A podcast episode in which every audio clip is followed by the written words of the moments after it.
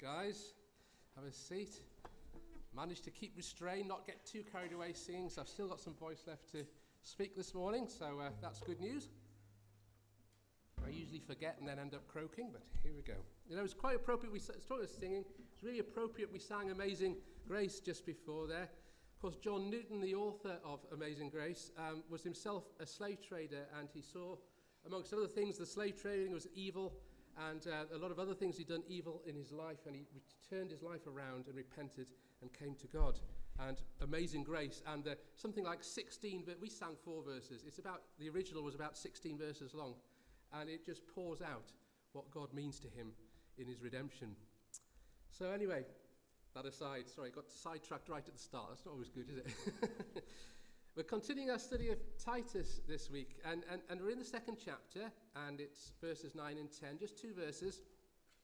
There's so much packed into Titus. We're doing it in little bitty bits, and two verses again this morning. And we're looking at this question of what you should do when you're, you're trapped in unjust circumstances, really, if we phrase it, looking at it with modern eyes. And Paul's particularly in this, these two verses speaking about slavery. And I normally like to start a message with a joke or a, a video or something light-hearted, but I can't really think of one for slavery. I managed it with death, but I couldn't do it this time. But as we've found out over the last few weeks, Paul has a lot of really challenging things to say in this letter, whether it's to younger people or to older people, and I'm not saying who's in which category, but you know, to men or to women. Each group has its specific challenges, and maybe some of them or of our own making, maybe. Um, don't get drunk. Well, no one really forces you to get drunk, do they? Don't gossip. Well, again, it's not like someone pins you to the wall and says, come on, tell me, spill the beans on your friends. They don't do that very often, do they? But maybe there's a bit of reaping and sowing going on in some of that. Maybe if we stop sowing bad behaviour, we'll reap some better reward. Bit of quid pro quo, if you like. But what if the problems in your life are not in any way linked to your own actions?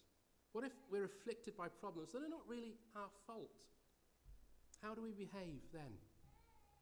What if, in fact, we're not we're so not in control that we're totally subject to someone else's will, some external force on our life, someone who may or may not may not be a Christian, something someone who may really not care about us at all?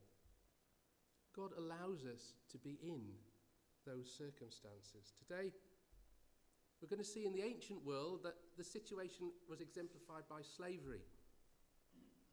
More, more than half people in the Roman Empire were slaves.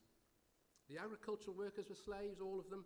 The miners, the, writer, the, the waiters, the bathing attendants, pretty much anyone who was labouring or serving or someone was probably a slave. And since the gospel spread mostly amongst the poor people, the lower classes, there was a greater percentage of people in the church who were enslaved, who were owned by somebody else. I think the slides have got slightly the wrong order there, Balu. I think that's the, the next one further on. That's, a, that's the one. Great, thanks. Since the gospel, yeah, they're, they're owned by someone else. That, that the majority of the church population that Paul was writing this letter to would have been slaves. The majority. It was normal. It was usual. Most of the churches, perhaps, that he spoke to, particularly in Crete, most of the people in the church were slaves. So when Paul comes to this part of this letter to Titus, he's writing to people who make up most of the church and will totally identify with this situation. And then here comes the history lesson. Apologies for this. Not really. I love history. But context is everything. The events of the summer and the heightened consciousness over slavery in the eighteenth and nineteenth centuries that's come about following the B L M protests. Slavery's come to the fore in the national debate that, in a way that perhaps hasn't been and perhaps should have been for a very long time. We'll touch on some of that later on, but right now we're looking at the nature of slavery in the Roman period, when Paul was writing to Titus, and it's some similarities, but some differences with slavery as it was practiced in more recent times. So a lot of the times, people became slaves in the Roman Empire for two reasons. Firstly, their country was conquered, and they came as spoils of war. They were taken from their homes, taken from their people, taken from their families, and they were brought back and sold as slaves as the rewards that the conquering nation had earned, they felt, by defeating this other nation or this other people group. Some of it was sort of compensation, maybe, for the lives that had been lost and the money that had been spent and the time taken. It was just plunder, and it was seen as just what happened, a way for violent people to earn a bit of money at the expense of weaker ones. Romans did it, but so did pretty much every ancient people group across the world. And also, but then there was another case. People also became slaves because of bankruptcy. They'd fallen on hard times, couldn't pay their debts. And so in the absence of a welfare state, they either sold one of their children or they sold themselves into slavery. And that was just a fact of life. It's what happened if you hit hard times. It was a last desperate act to keep body and soul together. And life as a Roman slave was no joke. You really were totally at the mercy of your master. There was no law that protected your life in any way. The paterfamilias, the head of the household, had the power of life and death over everyone in his household, not just the slaves, but his children and his wife and everybody.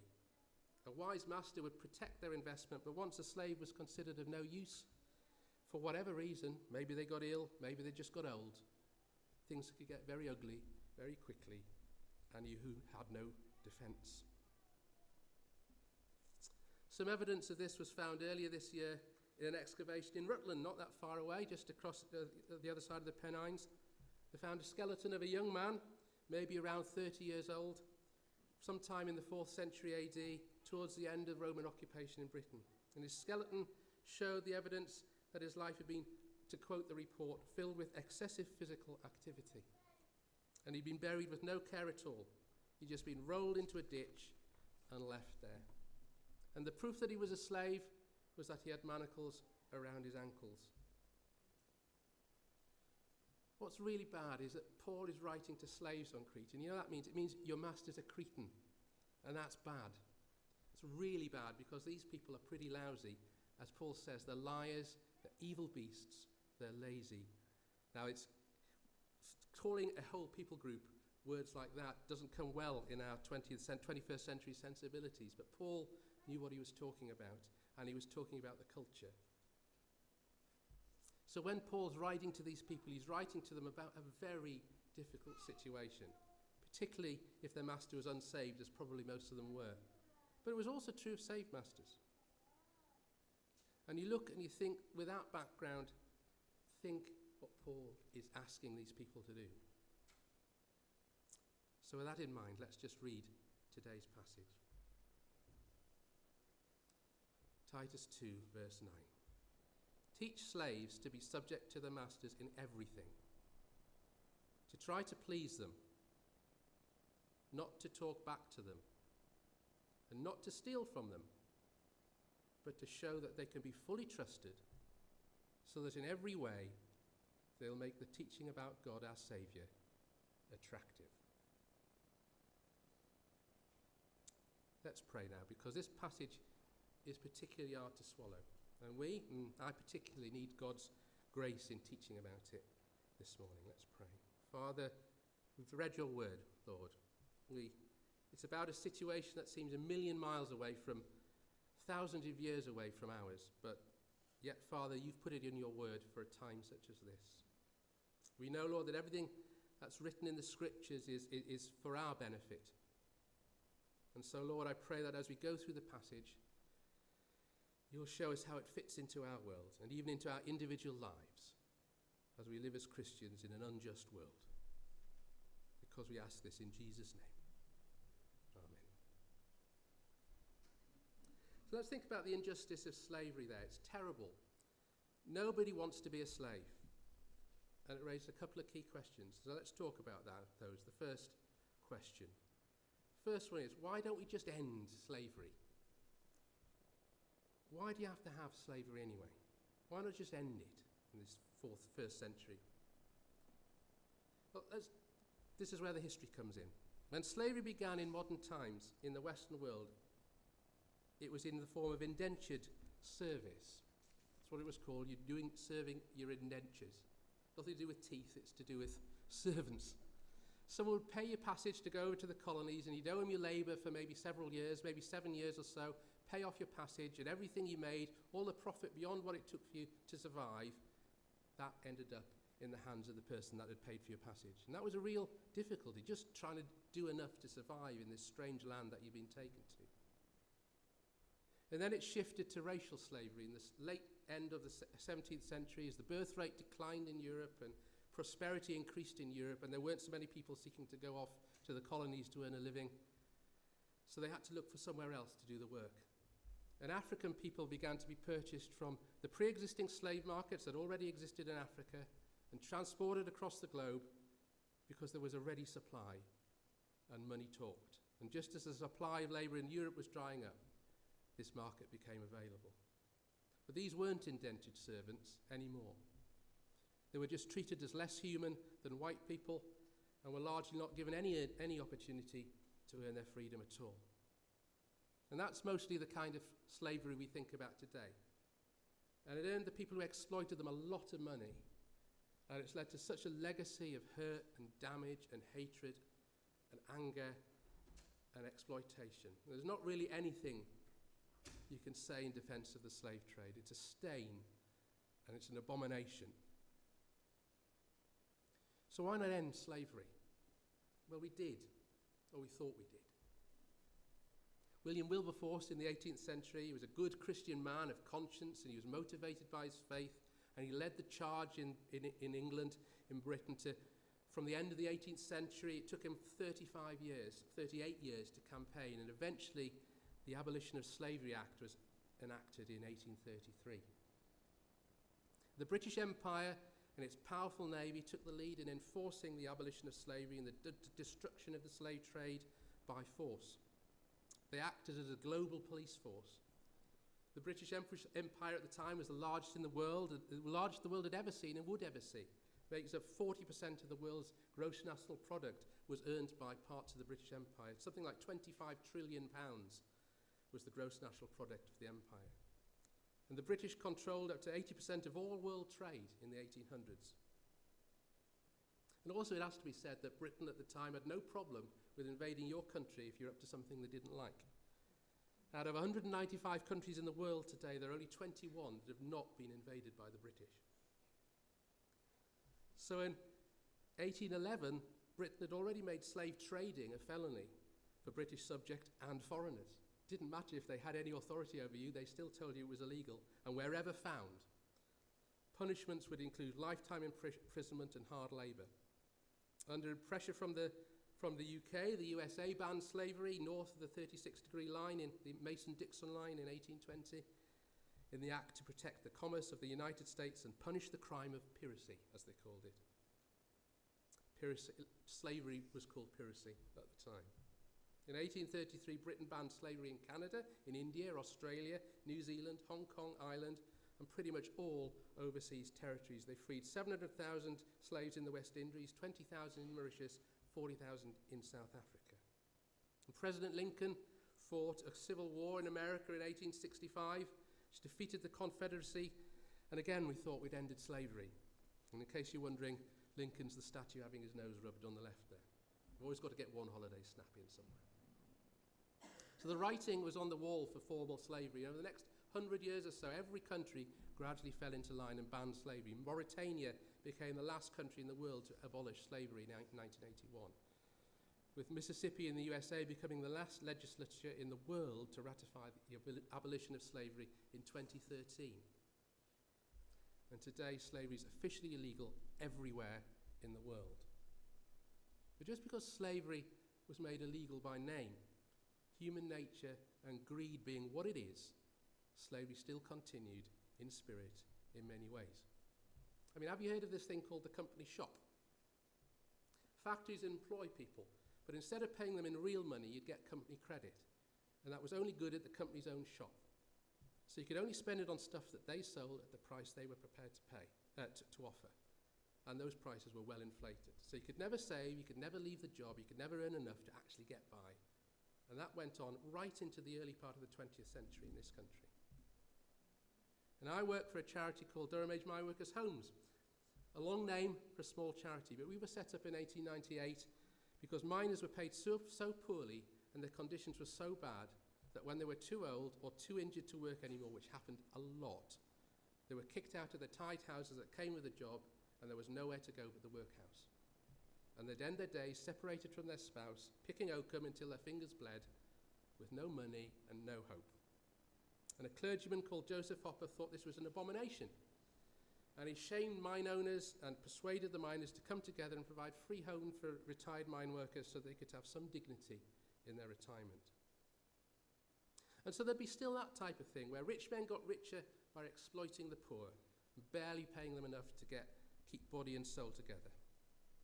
And it may surprise you to know that we still have slavery in the U K today. It's hidden away in many ways. A lot of times people are enslaved and they're lured here from another country and they're put into service industries. Generally, you don't see them. They're behind the scenes working in hotels and factories and nail bars, car washes, cockle picking, whatever. And even the person that's hiring them may not know they're not getting paid. Really, they get a paycheck, may even go to a bank account in their name, but the person who's brought them over has set up that bank account and only passes them on a pittance.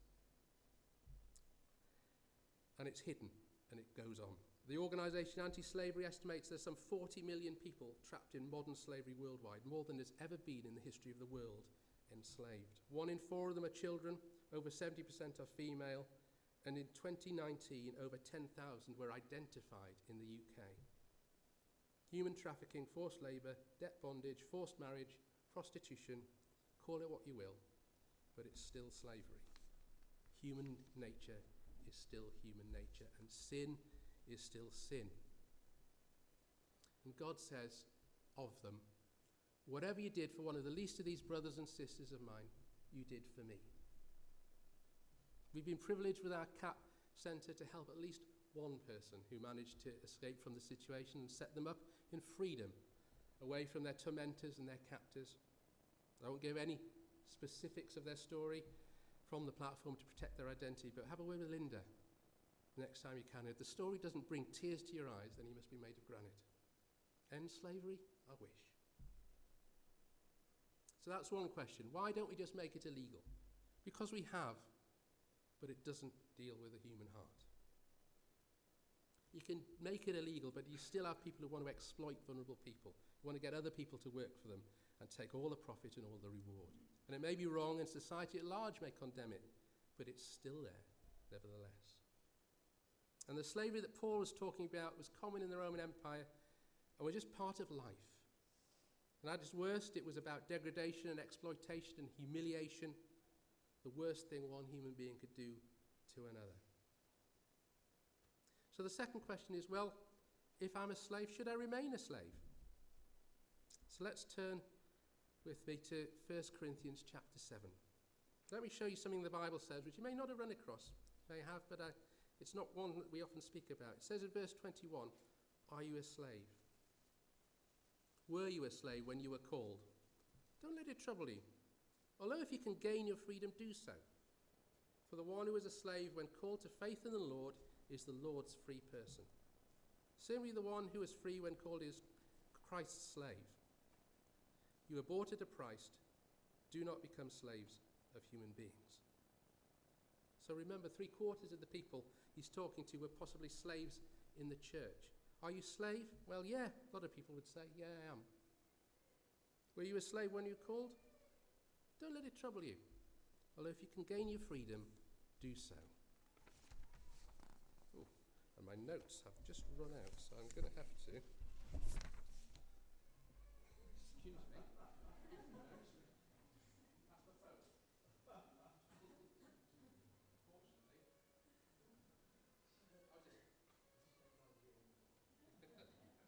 Technology to the rescue.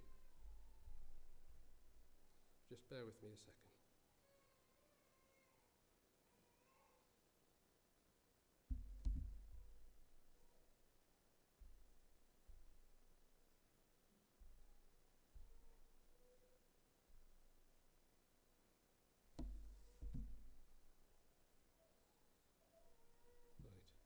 Sorry about this.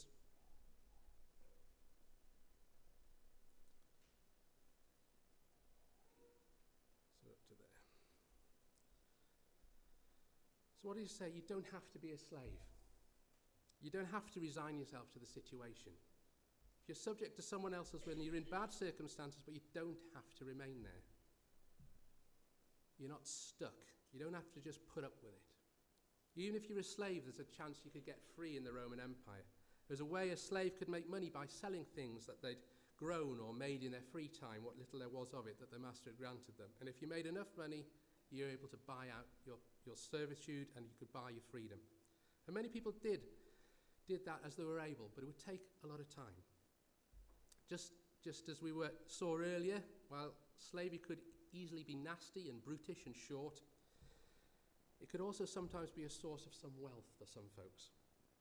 There's evidence that in certain times and places it could happen quite a lot. Slavery wasn't necessarily a life sentence at the time. A couple of months after the discovery of the British slave's body, I just put up on the screen before, another slave's body was found, this time in Pompeii in Italy. The grave of a certain Marcus Venerius Secundus was discovered. The inscription explained how he was a custodian of the Temple of Venus, and he died at the age of about sixty. And he was clearly well respected, as his tomb was a memorial, a monumental affair, huge. You can just see it on the right-hand side of the picture there. And it was located in a prime spot in the graveyard, something that would have cost a lot of money to buy. And you can compare this huge mausoleum to the guy in Rutland who was just flung into a ditch. Chalk and cheese. So while this was an interesting find, what made it unusual was this second time Secundio's name had been found in excavations in Pompeii. First was in some archives. It was listed as a slave owned by the city. So over the sixty years of his life, he'd earned his freedom and become a very important citizen in the city. So verse twenty-two of that Corinthians passage says this, "Remember, if you were a slave when the Lord called you, you're now free in the Lord." Because while you're still slave in, a bo- in body, you're free in the Lord. And if you're free when the Lord called you, you're now a slave of Christ. So what's Paul saying here? He's helping us understand the perspective that our current situation doesn't reflect who we really are in Christ. Your current situation doesn't necessarily reflect who you are in Christ. You may look at yourself in the mirror and see the person you know yourself to be, but you don't see who you're going to be, because God's in the presence of working on you and changing you and transforming you into the image of his Son, Jesus Christ. So don't get trapped into thinking that the way I am is the way God wants me to be. God's in the process of changing you. He's helping you become who he says you are. That's your real identity. Should I remain a slave? No. But if it's not possible to get free, Paul has some good advice for us in Titus chapter two and verses nine and ten. Let me think about slavery for a minute again. If you were a slave in Crete, on an island, by the way, an island, a little island in the Mediterranean. It's pretty far away from everywhere else. So you're not going to run away very far if you're on the island.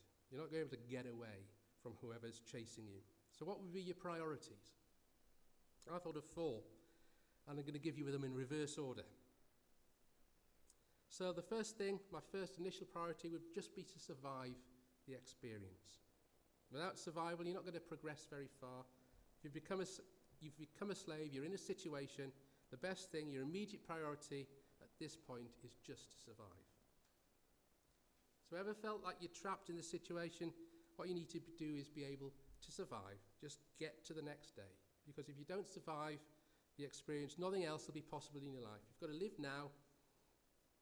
You've got to survive. That's number four. Four. I count my fingers.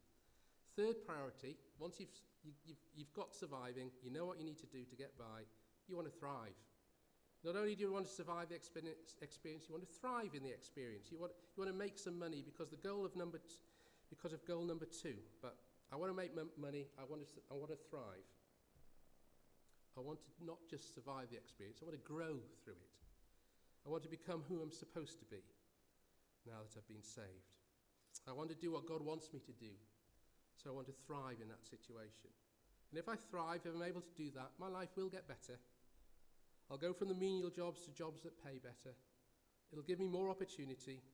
I may be able to save enough money for my number two priority. So what's my number two? Well, freedom comes next. I want to be free. I don't want to be a slave. Paul said, if you get the chance, get free. You may not get the chance, but if you get the chance, get free. And if he says, if you don't get the chance, don't worry about it. But when God gives you the opportunity, get free. And for most slaves who are already up to their goal number one, that's it, that's where it ends. My number one priority is to get free. I want to go, I want to leave this behind, I want to make something for myself, and I get my life together, get control over my life, not be dragged around by someone else. But Paul says that's not the actual goal for a Christian. You don't stop there. That's not our ultimate priority. Remember that old Sunday school song, uh, saying joy, J O Y, Jesus, others, yourself. Our ultimate priority isn't our own comfort, it's Jesus. And because it's Jesus, he asks us to look out for others before we look after ourselves, even if they're treating us badly. He says our ultimate priority are the souls of the people around us, the souls of the people around us, not our freedom.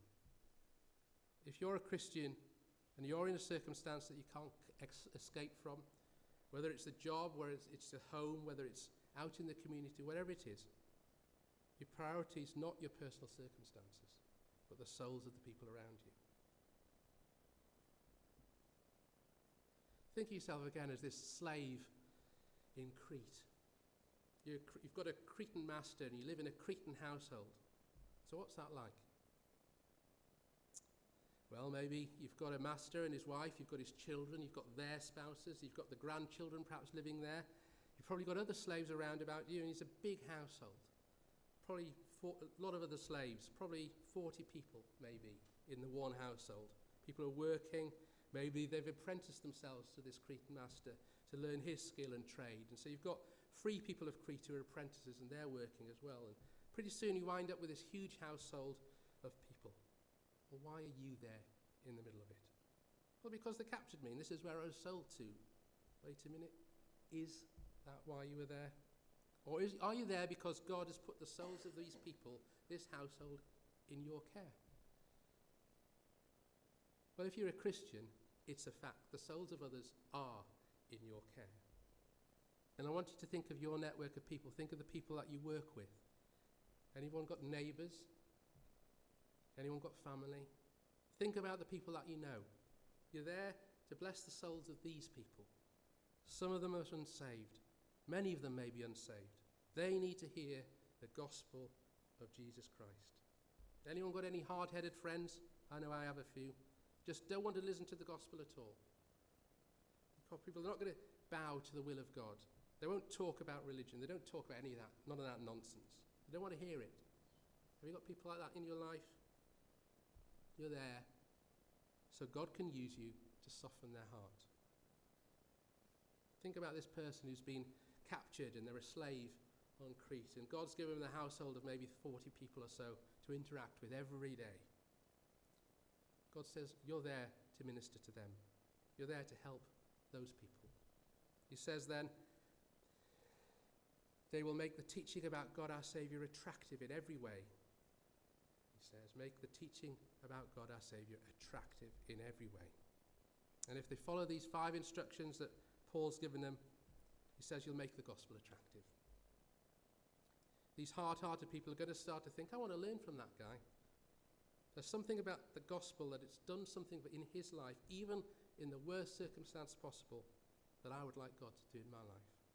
You make it attractive, you make it appealing to listen to the gospel because of how you witness. So what are these five instructions Paul has then? First thing I want you to know about these is he's, he's, he's not giving commands. None of this is stated in the language of command. He's not telling slaves, here's what I command you to do. He's saying, I'm giving you some advice. Some things that will help you in the situation you're in, to, given these priorities. So verse nine, first of all, you need to obey. That's a tough, tough thing to do. Your master maybe want you up at daybreak, back-breaking work, and you say, I want to sleep, I want to lie in, I need some rest. I c- no, please, no, up, out to work, no, mar- no arguing. Answering back won't go over in a sl- slavery situation. I suspicion it won't even go, o- go down well in a work situation these days. If you don't show, if you have a job that starts at nine, and you're not there at nine, you may end up not having a job very long. Obey your master in what he gives you to do. Submit to him, submit to him, submit to him.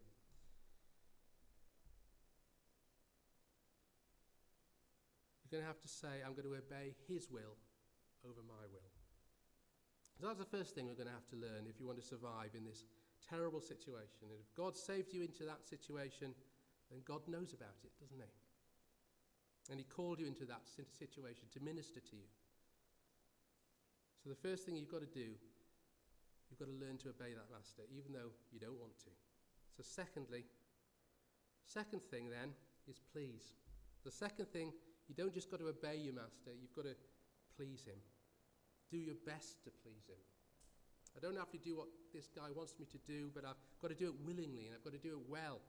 And the way he wants to make, wants me to do it, as dumb as that may seem. You know where there's a right way and there's a wrong way and there's his way. And the Cretan's going to want you to do it his way. Your goal is to please these people. Your goal is to be well-pleasing, as some, please, some versions translated. That's literally the word. Not just pleasing, well-pleasing. To work and go do a good job for them. Go to the extra mile. That's your goal. Take it beyond begrudgingly carrying out the, your task, and do whatever causes the master to be pleased with you. He's not saying the situation is right, but he's saying God has a plan to redeem his fallen world, and there is a purpose. There is a hope, even in the direst of circumstances. Your endurance is your sacrifice of love to the one who saved you. Your character is far more important to God than our comfort. To live is Christ, to die is gain. And then he says, they must not talk back. Don't argue. Resist the urge to argue. Literally, the word is speak against. Don't run your mouth. Don't you hate it when you, you give someone instructions, you know exactly what needs to be done, and they argue about it? It winds me up something rotten, I know that. It's not what I want to do, that's not it. And the word also, argue, it also, that's translated argue, it has an implication of once they're gone, don't complain about them the rest of the day to everybody else behind their back. Don't speak against your master and say, you know, Cretans, they're not that smart. Whatever comes out of your mouth goes into someone else's ears. And even if you're just grumbling to yourself, it's someone else is going to hear it. And if you try, you say it to someone else, they're going to repeat it, and pretty soon they're going to try and find out who it is that said this about me. Pretty soon it's going to make it all through the household. Who's the grumbler? Who's the complainer? This Christian slave who supposedly got saved, but and he supposedly follows God, but he's such a whiner, such a complainer. He says, don't talk back. And don't steal. I know you're a slave and you're not getting paid what you're worth. You're getting maybe your food and a place to live, somewhere to keep the rain off maybe, but that's pretty much about it. And unless you develop a skill you can sell, you're not going to get much, much more than that. So there's a real temptation and a real, under- it's totally understandable to think, I'm going to take a little bit of what he has for me. I've earned it. The word again translated as stealing could be pilfer. It's perhaps more literally translated as pilfer. There's an extra cookie. Who deserves it more than me? So I'm going to swipe that cookie, and after all, they owe me. They owe me far more than that. They've got so many, they're never going to miss it. So you begin to take a little bit. And in sneaky ways and in subtle ways, you get money for yourself. And he said, don't steal. Don't pilfer. It never works out. It's going to work against you. And saving to earn your freedom isn't your top priority. The ends don't justify the means. You save for freedom, but do it honestly. When I think of a slave, I think of Joseph. Joseph was taken by his brothers and was sold as a slave, and he wound up in the house of Potiphar, as we know from the story in Genesis, and he followed the instructions that we've just outlined. And he did it so well that he became the master of his household, right under his own master. Everything was put in his care. Potiphar didn't have to worry about a thing with his slave in charge, and he saw that God blessed him because Joseph was trustworthy, and he got to the very top of his position. And then another unjust thing happened, and he got falsely accused, and he was thrown in jail.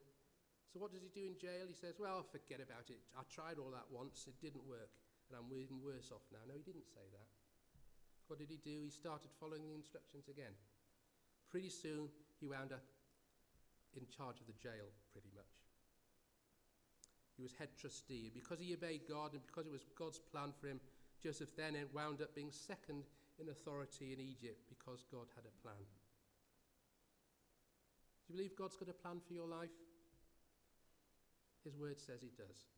For I know the plans I have for you, declares the Lord, plans to prosper you and not to harm you, plans to give you hope and a future. God has a good plan. And he's going to use you for his glory.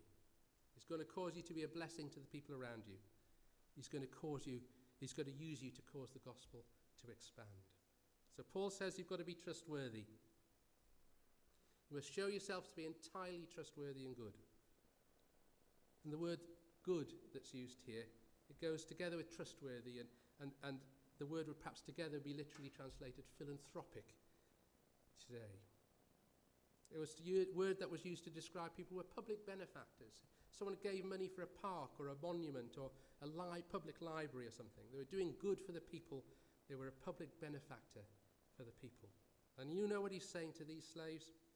Yeah, I know you're not getting paid what you're worth, but God's put you there to be a public benefactor to this household. The blessings of God will come to this household because I've put you here. And when they recognize that, when they see things have been blessed because this person has come to work for them, suddenly everything has changed. The dynamic has changed. They enhance the gospel because they recognize the hand of God is upon the servant of God. So Paul gives these instructions not just because they're practical, they're reasonable. He gives them because he's living these instructions out in his own life. He said you, you need to recognize your circumstances are unfair, as unjust as they are, as permanent as they seem, but you're not really working for this person who owns you. You're working for God. You're actually a slave of God. Right back in verse one, chapter one of Titus, if you can remember that far back, he introduces himself as Paul, a slave of God. It's how he starts. It's where he begins. It's the priority in his life. So we're to change our view, change the way we think, and recognize that no matter where God has put me, even if he's allowed me into the most unjust circumstances imaginable, to be in a difficult circumstances, a job you hate, a boss that's on your back all the time, I'm there because I'm a slave of God, and I'm here to do his will. In our twenty-first century human rights-centered culture that's so countercultural, counter, can't even say it, countercultural, it stands out. It's not how the world works these days. Focusing on our responsibilities before we concentrate on our rights is plain weird these days. Marks you out as quite something. It's tough to say, God, thy will be done. It's really tough. And there are many times when I've failed myself. It was tough in the Garden of Gethsemane, but Jesus struggled with it. Father, if it's your will, let this cup pass from me. Nevertheless, not my will, but thy will be done.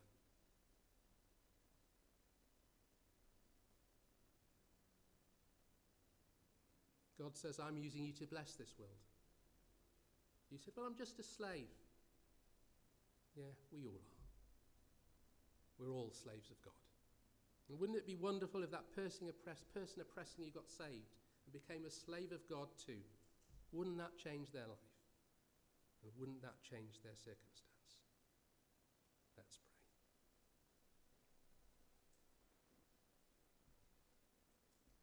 Our God and Father, we thank you for your word. We thank you for how it cuts to the heart. We thank you for the challenge it brings. Lord, we thank you that we know that you do not ask us to do anything that you will not give us the power to do. So in whatever circumstance we find ourselves in, whether they're easy circumstances or hard, we pray that we will learn to follow you. And we will emulate Christ as he followed you, even though in the Garden of Gethsemane, he knew how hard it would be. We pray that you will give us that power and help us stand out so that you can save the world. And we ask it in Jesus' name. Amen.